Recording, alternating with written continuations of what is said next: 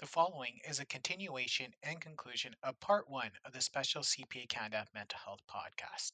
In part one, we discussed the term mental health and how the term may have different meanings for practitioners. We also discuss what are some examples of mental health issues and what are some potential warning signs that you need to be aware of. We encourage you to listen to part one prior to listen to part two of this podcast. In part two, we resume the discussion with the panelists Debbie Gorsline, Susan McIsaac, and Brianna Kernay to talk about what steps SMPs can take to mitigate work stressors and promote personal and professional well being. Let's listen in. I think uh, foundationally, it's it's just really important to just make a stance on mental health firm wide. You know, ac- across your company. You know, we want to talk about mental health and we want to support our employees' mental health. So I, I think that's something that's worked really well for us at, at Live CA is is just being open about it and building that that foundation. I think it's also really important to have some resources in place. You know, things like an employee assistance program or other health benefits, and then also be aware of those benefits and, and making sure you're uh, making it clear to the team, like giving them information about those resources when they need them. I think too, another sort of foundational thing is is just creating a really safe space uh, to talk about mental health. You know, as an HR manager, I try to always make it really clear that whatever is talked about is private. Of course, if I needed to talk to a, a health practitioner because it was becoming a dangerous situation, then you know I, I try to make that clear. But aside from that, it's it's a, a very private space for those conversations. So I think creating that safety as well helps people to to open up a little bit more about it. And I think too, just being an ear. You know, there's a, a, lot of resources and things we can put in place and, and it can feel a little bit daunting but i know for myself personally one of the most important things for me is if someone can just listen. you know, I think a lot of times, you know, as go getters and type A personalities, we may be looking for solutions like, let's fix this problem. But sometimes the best thing we can do is just listen. And that's, I think, sometimes more valuable than we even realize. And then I want to just uh, ask Susan here if she can expand upon what Brianna says from a practitioner's point of view is what can SMPs uh, do better to help foster a healthy environment to encourage an open and honest dialogue? I think the best thing that we can do as, as practitioners is to be proactive. Before we become aware that a, a staff member or a coworker is suffering from mental health challenges, that we can be creating the space. We can be with our employee benefits plan, we can have an employee assistance program, which may give them access to resources to counseling, for example, and we can make sure that people know those tools are out there. Many of the resources listed in the framework as well. We can be putting them in front. We can be posting them on the on the um, bulletin board in the kitchen. We can be at staff meetings, bringing them up and just letting our employees know what there is out there and the help they can get. And if we can do that up front before anyone has any mental health concerns, then maybe we can we can head off some more um, really difficult experiences for some staff. But if, if we haven't got there, if we, if we find ourselves in a position that we realize that staff members having a mental health challenge or perhaps even a mental health crisis, because that happen in a work environment, it can happen in ours. We need to be sure that we're being calm. We need to look at ourselves and how we're reacting to it and dealing with it.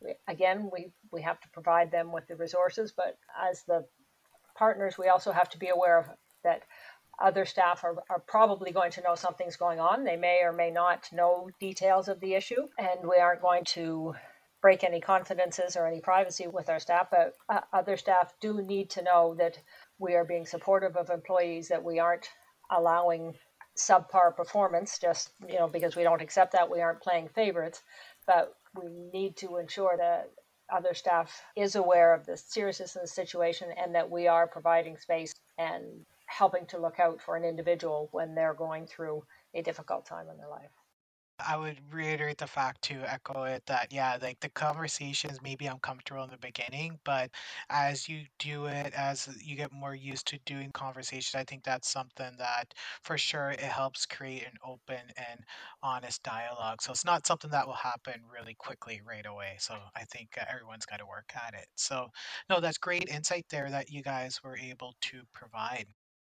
Now we're going to shift over to the next question, where a lot of what you guys have said leads to the part where talking about how important is it for SMPs to take a proactive approach rather than a reactive approach when dealing with mental health. So I'm going to pose this question to Debbie here is that what's the importance of being proactive rather than reactive and what are potential repercussions if SMPs or practitioners don't take mental health seriously?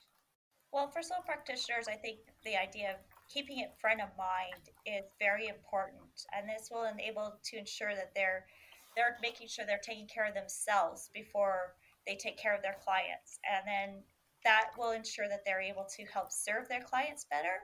And I think part of the repercussions of not taking care of our mental health is how we deal with our clients, and the end result is you may lose a client, and that's never what anybody wants.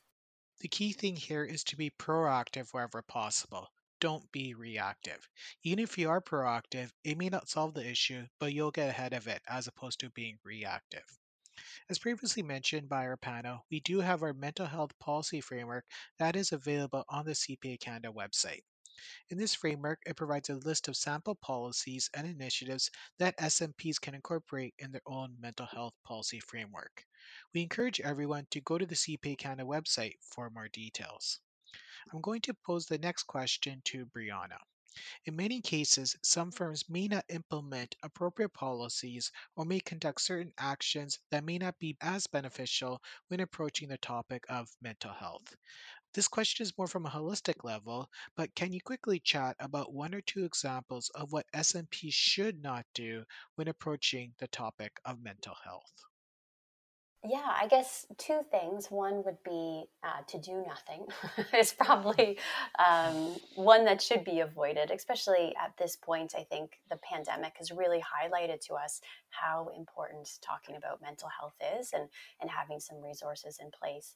You know, I think it can feel really overwhelming starting to dig into uh, mental health and how to provide resources. But from my experience, just really small steps can help. And I would say the other thing is to not ignore red flags. Um, and this is maybe even more important. You know, oftentimes there are red flags, but because we're busy, you know, we're in busy season and there's there's so much work or transitions on the team or whatever it may be, we assume, you know, best case scenario that it's not a big deal or it will resolve itself. And oftentimes that's not the case. You know, it's really in the best interest of the person involved, the team, and uh, the clients to take the time to dig into the issue. So, so yeah, I would say those would be the two. The key point here is doing nothing is not an option. For you, the listener, you have taken the first key step to learn more about mental health and what you can potentially do to implement mental health initiatives at your firm. While we're not mental health professionals, it's important for everyone to become more aware about the topic. Now we're heading towards the end of this special podcast. While COVID 19 has brought mental health to the forefront, the struggles of properly addressing the issue of mental health in the workplace has always been critical, and sometimes it's been overlooked or downplayed. I'm going to ask the panel to provide their final thoughts here and share why they believe mental health should stay a priority for SMPs to manage in the future. First, I'll go to you, Debbie, to get your final thoughts. Thank you, Mandeep. I think we've all brought forward many ideas of why it's important, and I think it's the main thing to remember is it is okay and important to continually take care of your own mental health there's nothing wrong with putting yourself first. And, and I think that's something we need to remember. And by doing all that, that helps us continue to be able to work and, and serve our clients, which is always our number one goal. All right, perfect. No, thanks there, Debbie. And Susan, any um, last final thoughts here to add on the podcast about why mental health should stay a priority for everybody? The key, I think, is, is right now, as damaging as the pandemic has been on so many fronts, it has brought the topic of mental health to the forefront. It's easier to talk about now. Take the opportunity and, and talk about it now. A healthy workplace is going to be a more productive workplace. It's, it's going to be in all of our best interests in the long run. Exactly. And uh, finally, last but not least, Brianna, any final last comments? I guess just to add on to yeah what Susan just said that mental health has become easier to talk about through the pandemic and I am really grateful for that you know. Clearly mental health is part of our lives outside of the pandemic as well so it's it's great to have this space to be able to talk about it and and um, open up new op- opportunities for conversations and connections No, for sure. So, as we wrap up our discussion here, it's important to remember that mental health affects everyone, both on a personal and professional level.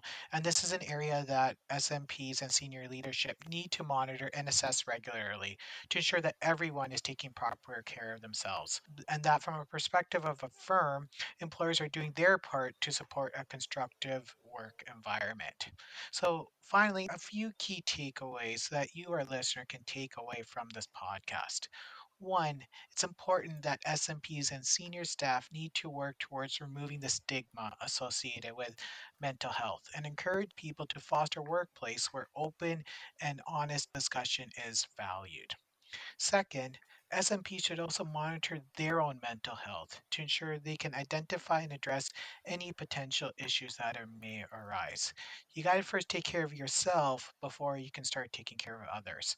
And finally, three, this is really important to acknowledge SMPs and practitioners were not all mental health professionals. So when a situation escalates or it's beyond your scope of understanding, it's essential to recognize when external help would be best. And lastly, um, just to reiterate, we do have the mental health policy framework for small to medium sized practitioners that is available for free on the CPA Canada website. So please visit www.cpacanada.ca. This is a great resource which we encourage everyone to access as a starting point to figure out how to implement mental health initiatives at your firm. Thanks again to Debbie, Susan, and Brianna for being on the panel today, as well as sharing your insights on this important issue. Leading by example makes a great difference. And we thank all of you for listening and tuning in and joining with us. CPA Canada podcasts cover material that is for educational purposes only, with a focus on the experience and context of members. For more information about the legal responsibilities, we encourage you to visit www.cpacanada.ca. Thanks again for listening in.